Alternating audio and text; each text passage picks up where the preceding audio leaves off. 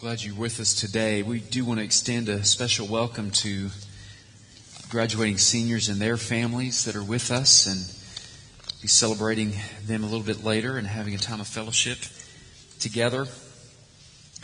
I do want to invite all of you to turn to Malachi. If you have an easier time finding Matthew, you're in good neighborhood. Just turn to the left. You'll be there before you know it. I worship your holy name. You know, we say that over and over again. My suspicion is most of the time when we hear the word worship, we do think of an event, namely a, an event that's at 1030 on Sundays. And even more specifically, when we think about worship, we probably even think more distinctly about the musical aspect of that service. It's pretty natural. I mean, that's the terminology that we've often given it. But, you know, when we read the scriptures like you heard read in Malachi 1:11 about the Lord's name going out throughout all the nations. That what you see here is a connection between worship and missions. You see that really there is no distinction whatsoever bet- between declaring the Lord and His greatness in His sanctuary and then the Lord's greatness being extolled out in the world among the nations so that He draws to Himself everyone from every tribe, tongue, and nation that He will bring to Himself. But we also know that Scripture says judgment begins with the house of God. See, when the local church doesn't worship rightly, then the Word of God does not go out in the way that it should, at least through that particular local church. Now, we know that the gates of hell will not stand against the Big C church. We know that God will have a witness. He will, as Revelation makes clear, He will have a lampstand. Our ambition should be to be a faithful local lampstand here right on the hill at Wilson Park community area and particularly right here at the doorstep of the university and be a faithful church that declares the worship of the Lord. But what we see in Malachi is how worship is much more circumspect than we would like to think. How worship affects everything. See, the context again of Malachi is it is, you know, not all of the Old Testament is certainly arranged chronologically, but Malachi does for the most part, should be at the end, as a transition to the New Testament. Contemporary of Ezra and Nehemiah, there's more notes in your notes that you can get online to get more of the background, so I encourage you to go there, but I do want to remind you of a couple of things. They had just finished building the temple. Ezra had led back one wave back out of Babylonian exile. Nehemiah had led another wave they had established the temple and its practices first, and then Nehemiah came in and established the walls. And essentially, the people became an identifiable people again, a distinct people separated for God's purposes. But about 20 years or so had passed, and still waiting for the Lord to come and inhabit the very temple they just completed, they were growing frustrated. And in that waiting period really starts to expose what it is you really worship. Because they begin to allow the infiltration of the greater culture, which for their time was Persia. And that great culture was coming in, and some of the Greek influences and eventually Roman influences would come. In. and eventually, then, several hundred years later, Christ would come on the scene into that backdrop of that culture. The priests were becoming corrupt. There was difficulty in the land where there were famine and drought um, circumstances going on. The people were just going through the motions. Their orthodoxy was dead. Their morals began to be compromised. Their ministry and how they extended relationships to those who had even less than they did was diminishing, and their focus was completely on themselves. I mean, this is the backdrop of some contentions that God makes to the people through his prophet Malachi. Now, I said earlier that today is Pentecost Sunday. It's a day that we do remember, at least, the fact that Christ remained 40 days and then he ascended. And as we think about Acts 1, 6 through 8 and how they're requiring, now is the time that you will come and establish your kingdom. The whole time that Christ was with the disciples and, and then died and suffered his, his death and was buried, raised from the dead three days later, and then was with them and teaching them and explaining how he was throughout the Old Testament, and he is the fulfillment and the point of all of the text. Then he ascends. He says, It's not yet for you to know the times, but in the meantime, you're to be my witnesses. Look, everything finds its culmination. Everything we speak of today finds its culmination in Christ. And I think that the cultural dynamic, the social dynamic among the believers at the time of Pentecost is very similar to what we see at the time of Malachi. They'd been waiting after establishing the temple for the Lord to sit down and reign and rule and conquer enemies around them and reestablish the grandeur of the kingdom. Of course, then, even when Christ is about to ascend, you can imagine, wow, we thought it might be now, but he still says not yet. And the kingdom continually is redefined, not according to biblical standards, but as Christ has unfolded how he is the king of that kingdom and how then the people themselves are the temple and not the actual temple, he shows again how the redefinition is just really clarifying the biblical definition of his kingdom. And we're still in that waiting period. I mean, we've, we've seen the temple established, we've seen it desecrated. We've seen Christ come and he described himself as a temple who would then be destroyed and three days later he would, ra- he would rise from the dead. But then we also see in, in, Ephesians 2, 19 through 22, how he establishes his people to be a temple, that he will inhabit them, inhabit their praises. And in the meantime, we are to be his witnesses, to take the witness of his glory to the nations until kingdom come. We're still in that waiting period until he comes and sits and resides in the new Jerusalem and establishes the new heavens and the new earth. And on that day, he will exact justice in every way, and he will show that his mercy to his own has never been essentially delayed, not in eternal standards. So, what are we left with? We're left with waiting, but we're also left with what do we do in the meantime? That is much of the contention he's making to the people at the time. And it's the contention that we have that we have to share with in this story. What are we doing in the meantime? Because really what's at stake here is understanding of how do you worship God until kingdom come? What we see in this book is how God is in the details. God cares about not just how you do worship, but even your heart, and also how worship is extended to all of your life. So the overarching question we've addressed here is, does it matter how we worship? Well, yes. And so we don't just assume assumptions uh, or make assumptions about definitions. Worship is, as many of you know, the ascription of worth. But when you see how that comes mashing up against the themes of Malachi, you realize that what God is contending with the people on is this. How are you ascribing worth to my name in every area of your life? You will see in Malachi how he deals with money, food, time, even marriage, your home life. How are you ascribing to me worth? In every area of your life, it all has to do with worship. Now, one pattern that we have to again remind ourselves of with Malachi is that it does follow this chiastic pattern. And we've dealt with this a little bit in the minor prophets. How basically what you'll have is you'll have where the, the ends work back toward the middle and there's parallels. So the first point and the last point often parallel one another. So you'll have kind of an, an A, B, and then if there's three points, main points, you'll have a C, C, back to the B, back to the A. Okay? It's not really poetry, but it is a literary tool to reinforce the larger point. So what we saw in our first sermon about three weeks ago in Malachi was that God's first dispute, the first point was that he loves his people with a sovereign love. And he was disputing with them that point because they were raising the question God, how do you love us? Because you are allowing us to go through great difficulty. There is drought, there is famine. We are suffering. You've not yet come to your temple, and it appears to us that the enemies that you've delivered us from are actually prospering. So they are actually almost disputing with God on his sovereign love. Of course, what does he remind them of? Jacob I loved, Esau I hated.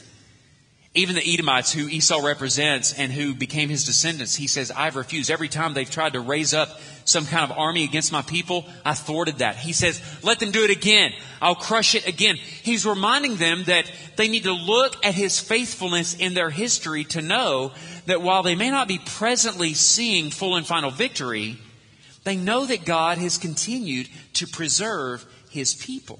So I love you, and my covenant sovereign love is going to preserve you. So that was the first point. Well, then what we see at the end of this book, really, not in the conclusion, which is verses 4 through 5 or so at the very end of chapter 4, but really through verse 3 of chapter 4, how he reminds them again of that sovereign love. So points A and points A at the, at the end are all about God's love. So in a sense, we could see this as being worship is all about your perspective of God and His love for you. Secondly, it's your perspective about God and His love for you in light of how you deal with others, or I'm sorry, how you deal with yourself in your worship of Him. And then the third thing would be, how do you deal with others? I'm still going to take you through all six points. But six represent the three main points. How do you treat God and view His love for you? How do you treat yourself and yourself in light of who God is? Because if you mess up your view of God, you will usually exalt yourself and have a obscure, even perverted view of self. And then the third thing, how do you deal with others, particularly? And he gets right to the, the root, the home, your marriage. It reminds me of Paul. What, what does Paul do in Colossians 3 and Ephesians 5? I mean, he's given examples of here's how to live out in the household of God, but almost as if to say, and the most exemplary place to see this really at work on how you're dealing with the church is to look at your household. All right? So there will be preaching, there will be encouragement, and there will be a fairly massive amount of meddling in all of our lives before we're done in the next several minutes. So, we already preached on that first understanding of what is worship. And really, in verses 1 through 5 of Malachi, worship begins with the right view of God's love. And that represents that first disputation, that first dispute that's represented here from Malachi how the people were questioning whether or not God really loved them. And we talked about how God, yes, indeed, He does, and He's proved it, and He's reminding them of His sovereign, gracious love that also preserves them. But they were losing perspective because of their present circumstances. What I'd like to do is dive right into the second dispute and go on from there. So, first of all, let's just remind ourselves worship begins with a right view of God's love in verses 1 through 5 of chapter 1. The second thing is worship demands pure offerings, starting in verse 6, and this goes through chapter 2, verse 9. Let's read just a little bit, just some excerpts. We don't have time really to read the whole book. He says, As a son honors his father, and a servant his master, if then I am a father, where is my honor? And if I am a master, where's my fear? says the Lord of hosts to you, O priests who despise my name. But you say, How have we despised your name? By offering polluted food upon my altar. But you say, How have we polluted you? By saying that the Lord's table may be despised. When you offer blind animals in sacrifice, is that not evil? And when you offer those who are lame or sick, go to verse 9, and now entreat the favor of God that he may be gracious to us. With such a gift from your hand, will he show favor to any of you, says the Lord of hosts? He says at the, at the end of verse 10, I have no pleasure in you, and I will not accept your offering. And then there's where the verse comes in that we quoted earlier. From the rising of the sun to its setting, my name will be great among the nations, and in every place incense will be offered to my name, and a pure offering, for my name will be great among the nations, says the Lord of hosts. So the second dispute, really what he does is turn the tables on their dispute to him, which is, God, do you really love us? He says, yes, I do. I have proved it. I've said it with my mouth and I've preserved you all this time. He then really turns it by saying, do you love me? Because you're profaning me and how you're worshiping me, even just in the offerings. So the dispute is, are God's people loving towards him? See, the real question is not God's love for the people, but the people's love for God. They're drawing into question his character. Each one of the disputes raises something about the character of God, and God calls them on it. So keep that in mind. We're going to use a similar pattern for each of the disputes. What's the dispute? What's the character of God that's in question? What's the evidence that they actually are doing what God has said? And then what are some heart and practical matters that we can derive from that? What they're questioning really here is is God really worthy of honor? Is God worth giving him what God demands of his people for him? Do you really believe that God cares about how you worship? Look, this, this far exceeds whether or not it's okay to wear a ball cap in a church building or whether or not, you know, I put a jacket over a t-shirt because I'm preaching on prophets. I'm not doing this for anyone else. This is a weighty text. So I just put on the jacket to add a little bit of weight to it. I might take it off in a minute because I'm hot. It has, it has only something to do with that, but not an appearance. Only in the sense of that we must honor God in the way that God says He will be honored. Now we know that Christ satisfied every aspect of how the law was to work and function in satisfying Him in worship. But that does not mean that any less do we come to Him honoring Him with full, complete purity. They're basically questioning His name. He says, My name's going to be honored, but you're not honoring my name even in your own fellowship. He says, But my name's going to be honored even among the nations. But you start to see the correlation here. If it's not honored among the people who claim His name, you're not going to be taking that name to the nations as you should be. The evidence here is that the priests are offering lame sacrifices, literally. They are not giving the purity that is demanded of God in their worship, that they offer unblemished sacrifices. Why? What does this ultimately do? It draws question to what God ultimately provides in the person of Christ. Christ is no lame offering. Christ was perfect, unblemished. And that's what's demanded to satisfy God's offering for our sin forever. Remember what he, the writer of Hebrews said?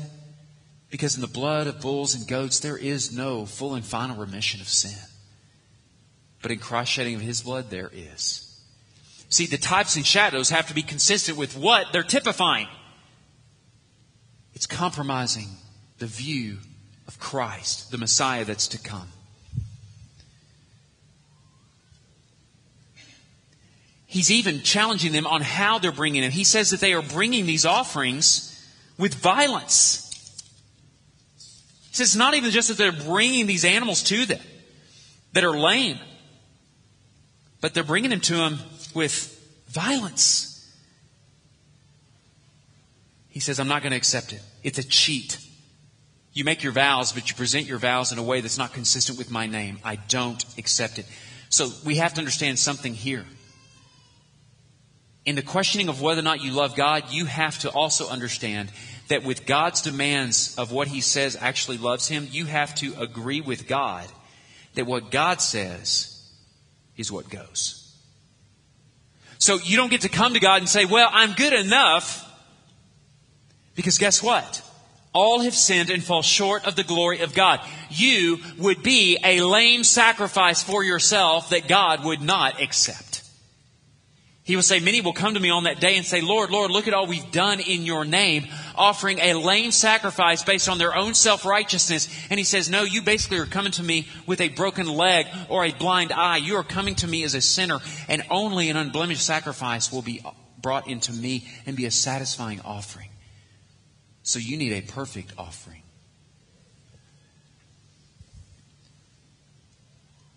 They were cheating. There's consequences here. Because they had defiled God, look at what he does. He says, And now, priests, chapter 2, verse 1, this command is for you. If you will not listen, if you will not take it to heart, to give honor to my name, says the Lord of hosts, then I will send the curse upon you, and I will curse your blessings. Indeed, I have already cursed them, because you do not lay it to heart.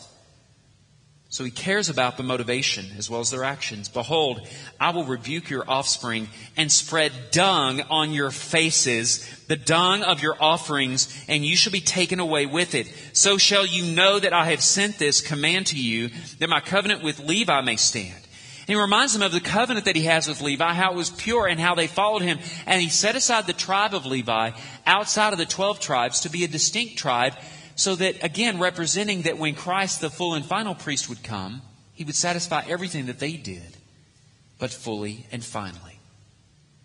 Yes, he spread, he said, symbolically, I think, that he would spread dung on their faces, but this represents the law that, at least at the very basics, they would understand.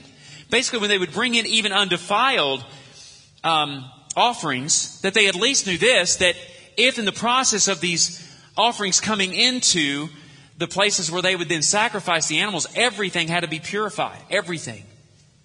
Well, and just to be plain about it, if the animal pooped, they had to take that poop and it be in a sanctified way taken outside of everything that was sacred and holy and actually burned up and consumed. It could not be left and just thrown aside. Even at the very basics, they understood that it, basically anything that was to be offered but had poop on it, it had to be purified. Dung sounds a whole lot better, but I still have a bunch of kids and they just, that's just what we say at our house. But he's saying, I'm going to put this in your face. This is just how unclean God sees it. This is to capture their perspective, to understand the impurity of what they're doing. Because they have compromised enough to think that this is acceptable enough. And God is saying, no, even on your worst day, you know this is defiling, and I'm putting this all over you. So do, God is the same yesterday, today, and forever. God will not accept defiled offerings into his presence for sin. And you and I, by our natures, apart from Christ, do not have acceptability before a holy God. The matters here, and I think this is really telling when he says um, earlier, when he says that incense, if you go back to chapter 1, just, just some, some, some consistencies that I think would be good to brought, be brought out here before we go to our next point. He says, When my name will be great among the nations, in every place incense will be offered to my name and a pure offering. This is beautiful. Guess what? Incense is something that's to be offered only in the temple. But what's he saying? He's saying actually that the incense, he says, everywhere that it is offered, my name will be great. This helps us understand that his view of worship is to be further extended beyond just where they were confining it in the temple. It is to be circumspect and reach out into the world and be declared. God's greatness is to be declared. But when His greatness is declared, purity is demanded. Holiness is demanded. Even perfection. I'm not talking about perfection of the ones who follow Him, but certainly those who have Christ, that they are to proclaim the perfections of Christ to the greatness of God. This is where missions and worship mash together.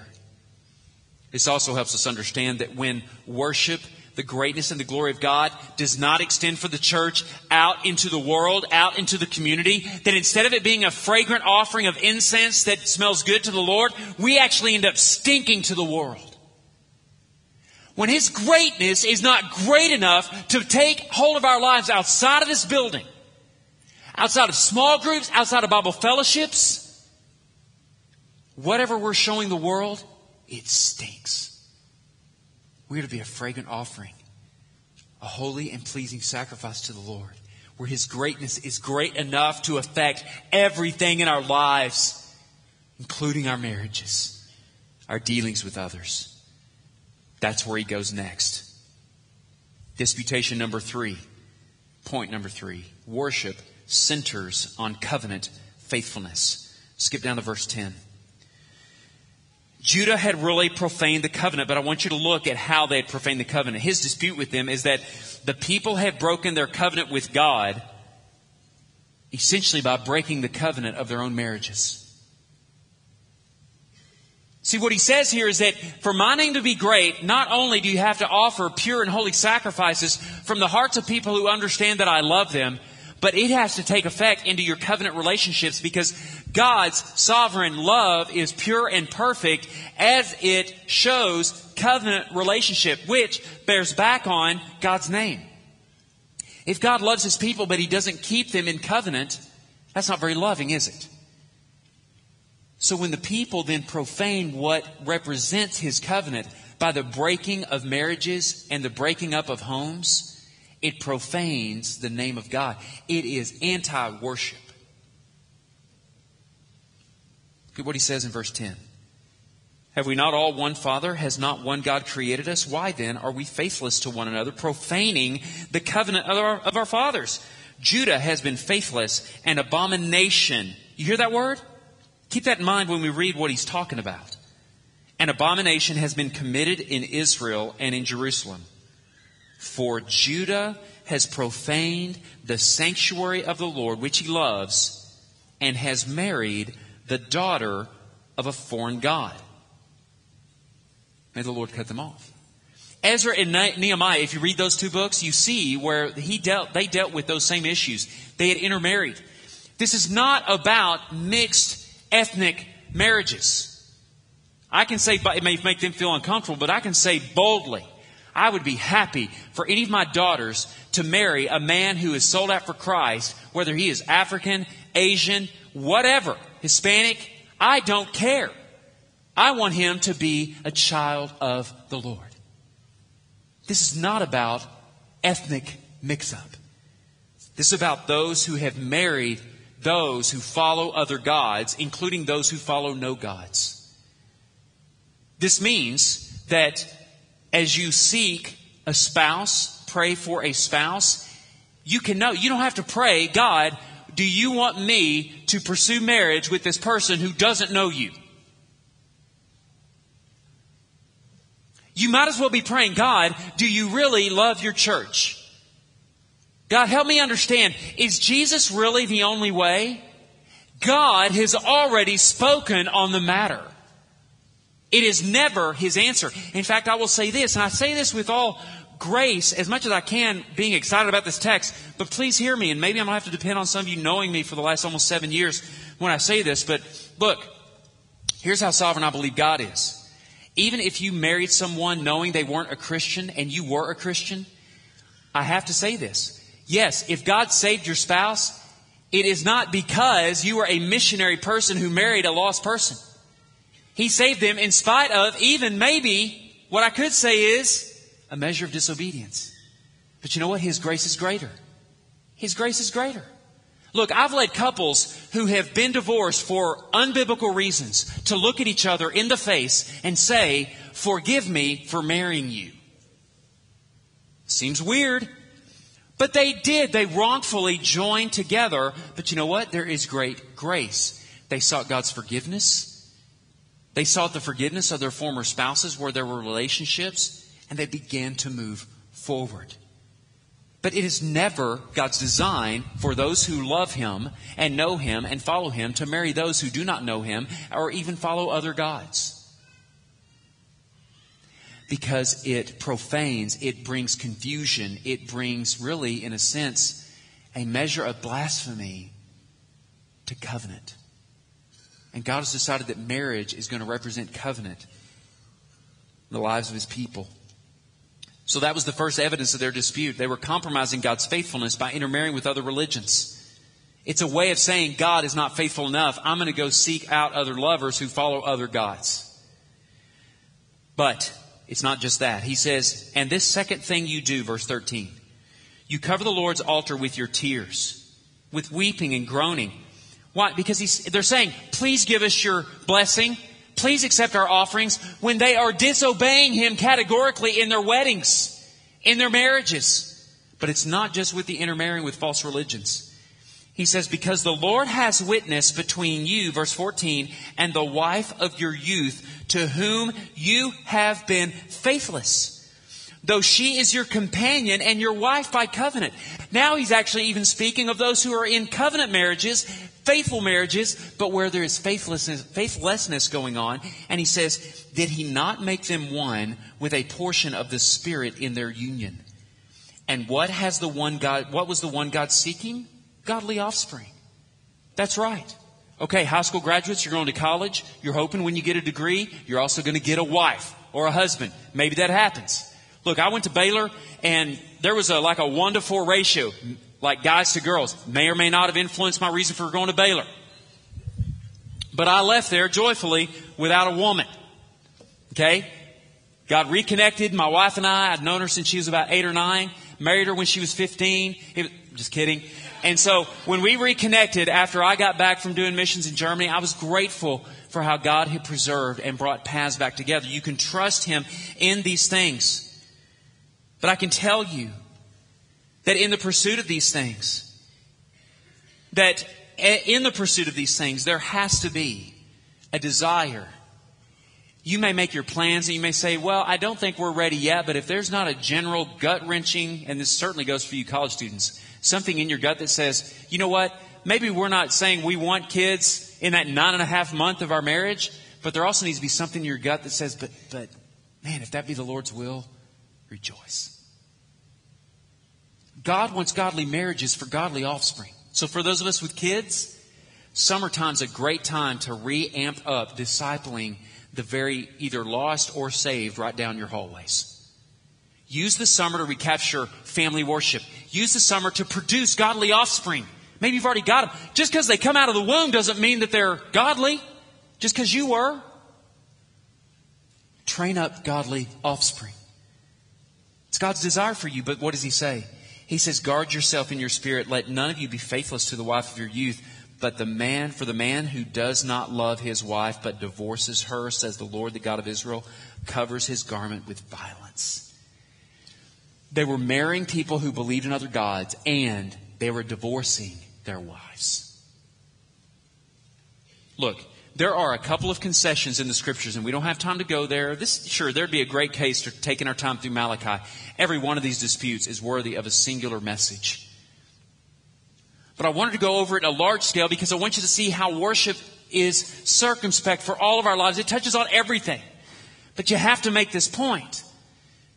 The, the Bible does give us, according to sinfulness and hardness of heart, that there is a allowance, a concession for divorce. Specifically, in the case of adultery and I think you have to be more strict in what this looks like, but desertion, basically the desertion of an unbelieving spouse, of the believing spouse. In both cases, the, the concession really is for the innocent party. Meaning, you don't go off and have an adulterous affair so that you can, under God's view, go ahead and it be okay for you to get divorced.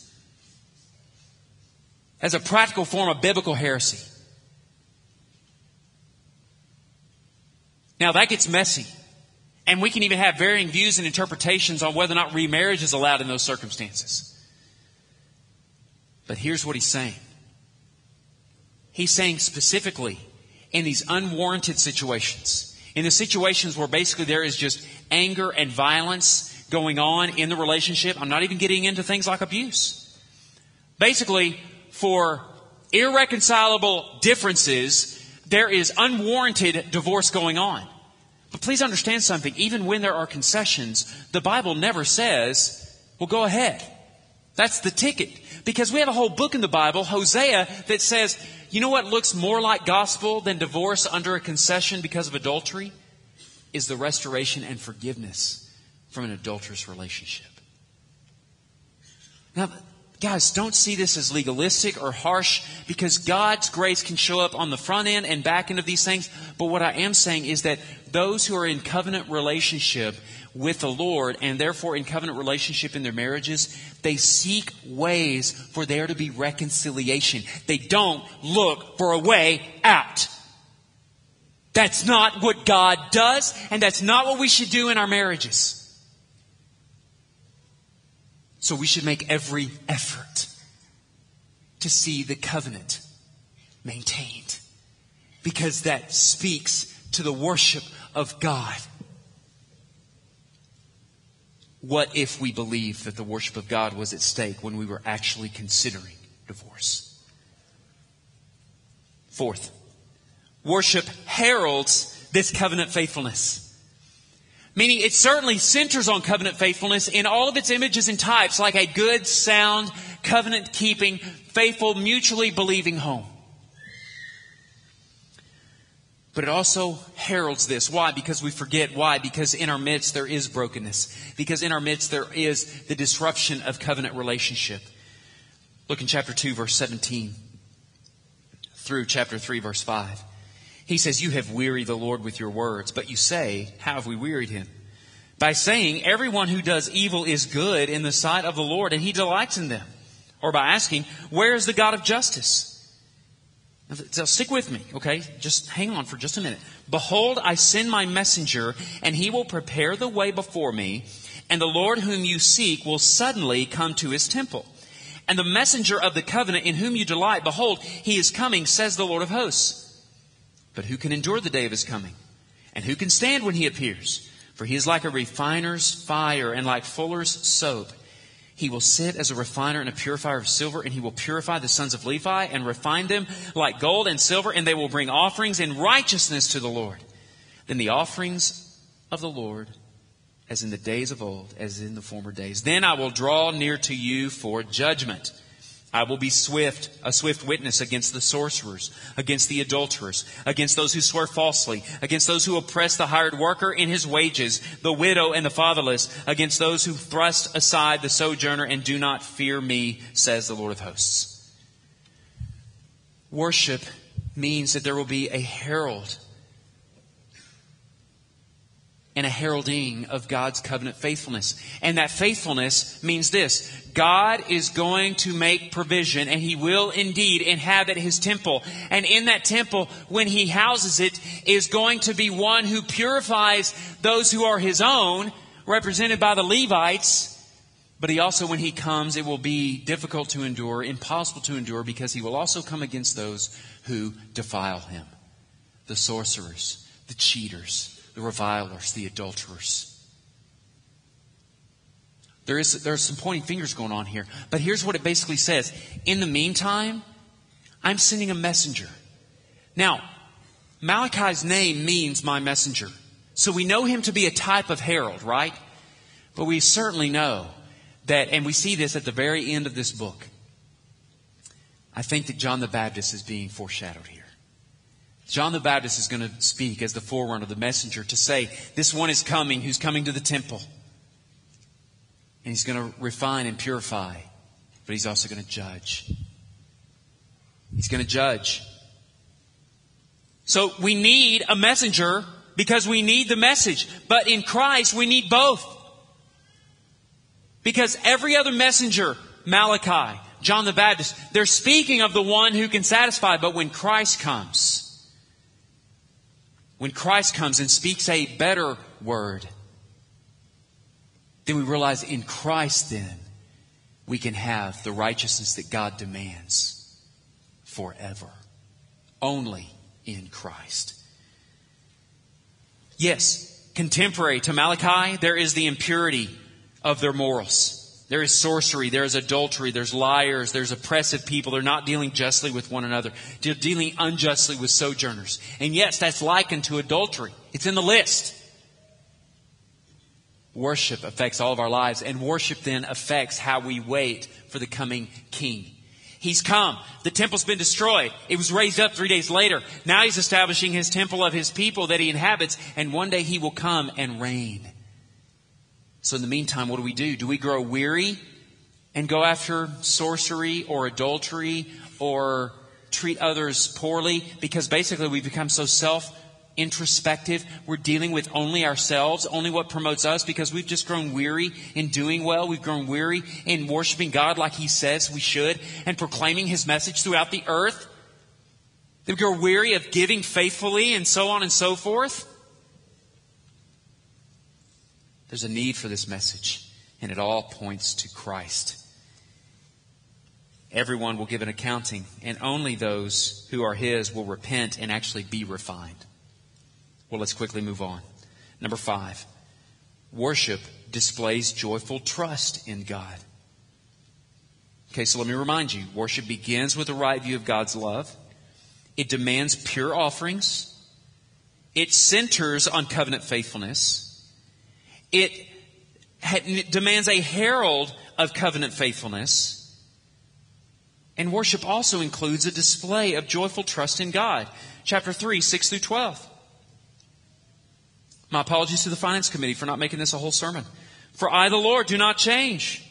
Therefore, you, O children of Jacob, are not consumed.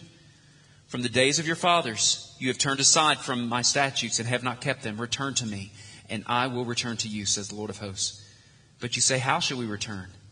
Will man rob God? Yet you are robbing me. But you say, How have we robbed you? He says, In your tithes and contributions, you are cursed with a curse, for you are robbing me. Now, the whole nation of you, bring the full tithe into the storehouse, that there may be food in the house, my house, and thereby put me to the test, says the Lord of hosts, if I will not open the windows of heaven for you and pour down for you a blessing until there is no more need. And then verse 12, then all the nations will call you blessed, for you will be a land of delight, says the Lord of hosts.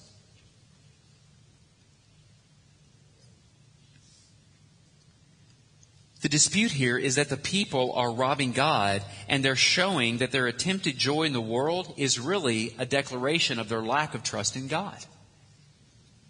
But just for summary's sake and for time's sake, let me say quickly what's going on here. God's nature is unchanging. He has promised to care for His own. I see very much the correlation of this is over in Matthew when he says in Matthew 6:33, seek first the kingdom of God. In that larger framework, he's saying, look at the sparrow.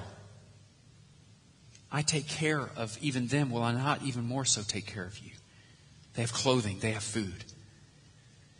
His nature is unchangeable. With his covenant people, he will care for them. And he still graciously offers them to come back. But what's going on is they're robbing God. They're showing they do not believe him to be faithful. They do not believe him to be unchangeable. They actually have ceased to believe him to actually care for his own. It's not that different than the post exilic generation in the Exodus. I mean, takes them through the great Red Sea. I want bread. I know you gave me through the Red Sea. I know you didn't drown us and you drowned the enemies chasing after us, but I'm really hungry. I don't believe you're going to feed me. Give me something to eat. It sounds ridiculous, right? But you know what? The Great Red Sea doesn't even compare to what it means for you and I to be spiritually raised from the dead. And yet we moan and we grumble as if He is not going to take care of our needs. Our problem is we want God to take care of our greeds. Here's what happens. They rob God because they believe that the conditions demand that they don't give to God. But you know what God's saying? He says, look, you're robbing me and the curse has been upon you actually because you're already robbing me. You have drought and famine conditions because you're not depending on me. It is a gracious disciplining of the Lord to allow circumstances to drive them in desperation back to the only one who can provide for their needs. Some of us have done that to ourselves. We go through that every summer and every other little periods during the church life.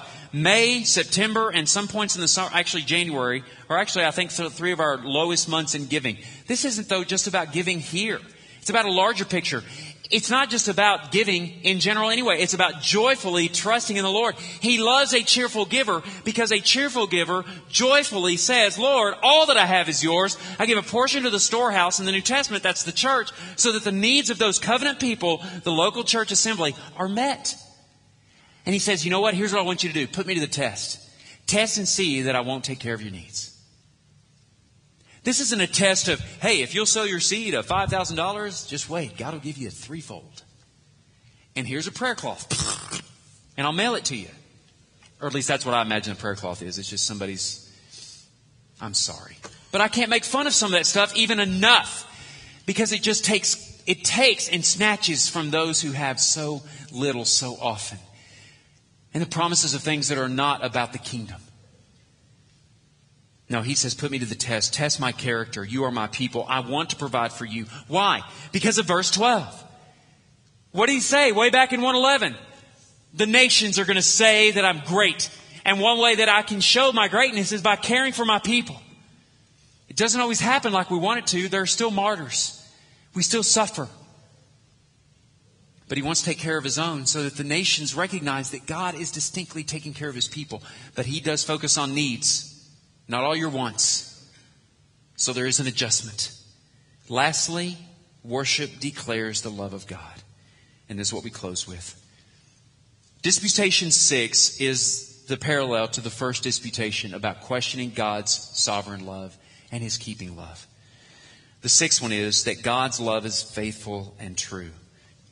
That's what's being disputed. Ultimately, what's in question here is God's worth, his trustworthiness, his holiness, His mercy. Why? Because they're bringing into question the fact that God has allowed the unjust to flourish and how the supposed people of God are not flourishing so well.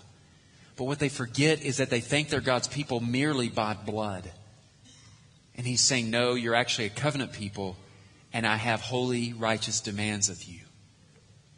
So He continues on. Starting in verse 13, Your words have been hard against me, says the Lord. But you say, How have we spoken against you? And here's the question of God's love. You have said, It is vain to serve God.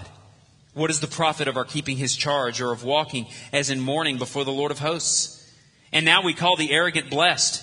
Evildoers not only prosper, but they put God to the test and they escape. Then those who feared the Lord spoke to one another. The Lord paid attention and heard them. And a book of remembrance was written before him of those who feared the Lord and esteemed his name. They shall be mine, says the Lord of hosts. In the day when I make up my treasured possession, and I will spare them as a man spares his son who serves them, who serves him.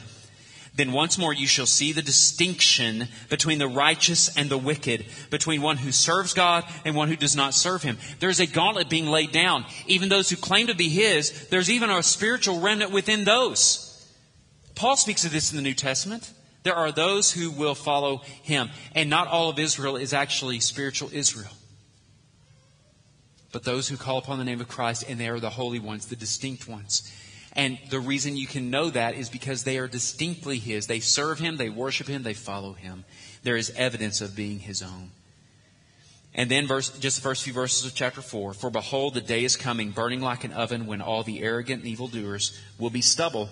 The day that is coming shall set them ablaze, says the Lord of hosts, so that it will leave them neither root nor branch. But for you who fear my name, the Sun of Righteousness shall rise, and healing in its wings, you shall go out leaping like calves from the stall, and you shall tread down the wicked, for they will be ashes under the soles of your feet on the day when I act, says the Lord of hosts.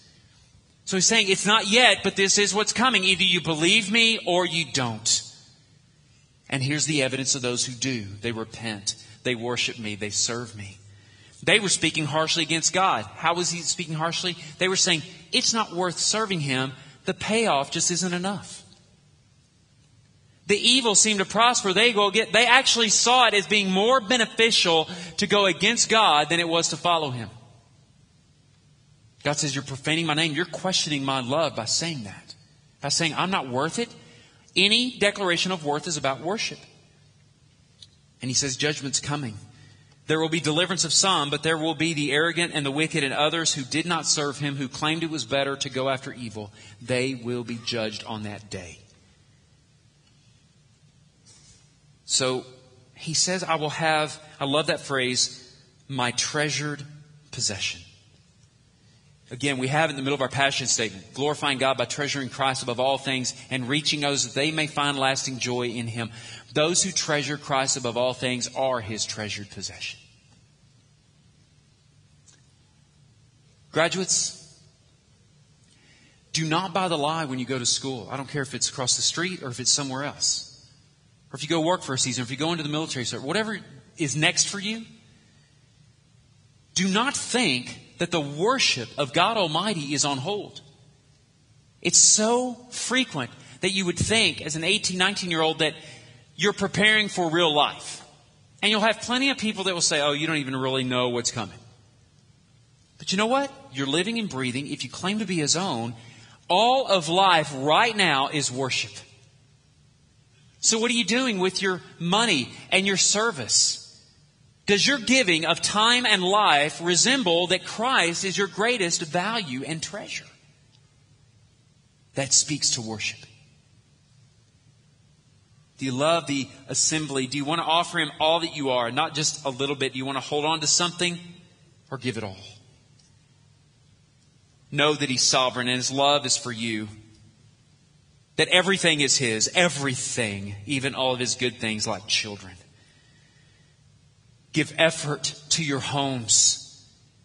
As much effort as you would ever think and imagine you should give to following Christ, you should give to your marriage because it emulates the relationship. Pursue family worship. Give up and forget thoughts of divorce. Stop using it as a tool in your arguments. Forsake your lusts. If you are in an adulterous relationship, you need to get some pastoral care and be willing to confess to your spouse. And let's pray by God's grace that there can be restoration to show a Hosea like beauty in the restoration believe that God is always worth giving to and serving. Live looking to his coming. Look, I know it's a lot, but if this helps, let me boil it down to what Paul says in Galatians 6. In light of the fact he's not here yet, in light of the fact it does appear that the unrighteous prosper, in light of the fact that we do still suffer in this world, and let us not grow weary of doing good. For in due season we will reap if we do not give up. So then, as we have opportunity, let us do good to everyone, and especially to those who are of the household of God. I hope that especially has taken on some new shape today because you understand that it is that imperative of covenant relationship, the church, the home. That is what speaks, that is the background and the format for how God's great name goes out to the nations and mission. So, some of you, one of the most missional things you can do this summer if you don't go on a mission trip is to build up your marriage. When you see God show up and heal a marriage, you cannot help but speak to his greatness. You know, if you don't know Christ, if you actually think you're one of those that you've done enough good, I still challenge you back to what we said earlier. Are you good enough? Who are you comparing yourself to? Because God said only one was good enough. So the question is, are you even as good as Christ? If you can even in your honest gut say to any degree, of course not, then you on your own merits will not be accepted into his kingdom. So you need Christ to do what only Christ could do for you, which was die for the sin, the death you deserve that he didn't. Raised from the dead, be alive, he lived a life you could never live, rose from the dead, which you cannot do. But if you believe that He did it for you and trust in that and desire to follow Him, acceptable. God, I pray that you would move, um, even in these few moments, and then as we even celebrate um, with our seniors, that this might even shape how we pray for our, our high school graduates, that we would pray circumspectly, not just that they'd be good moral kids and keep their noses clean, make good grades. God, forget that kind of praying. I pray that, yes, that might be subpoints, but our prayer is that they would be worshipers of you in all aspects of their lives. That they would worship you with all their heart, soul, mind, and strength. That that's not just represented in good moralistic dealings and ethical behavior. But that God, it's rooted in a deep, passionate love for you and a desire for you to overwhelm and be treasured in everything that they do. And then, God, by your grace, I pray that you would establish in their lives covenant, faithful marriages that would go forth and speak a greater name to the world. God, we pray that you do this. And God, for those that are realizing this morning for the first time that they don't have worth on their own, that they need Christ, I pray that you would give them the courage to speak to somebody about what it means to come to Christ and to follow you. It's in Jesus' name we pray, amen.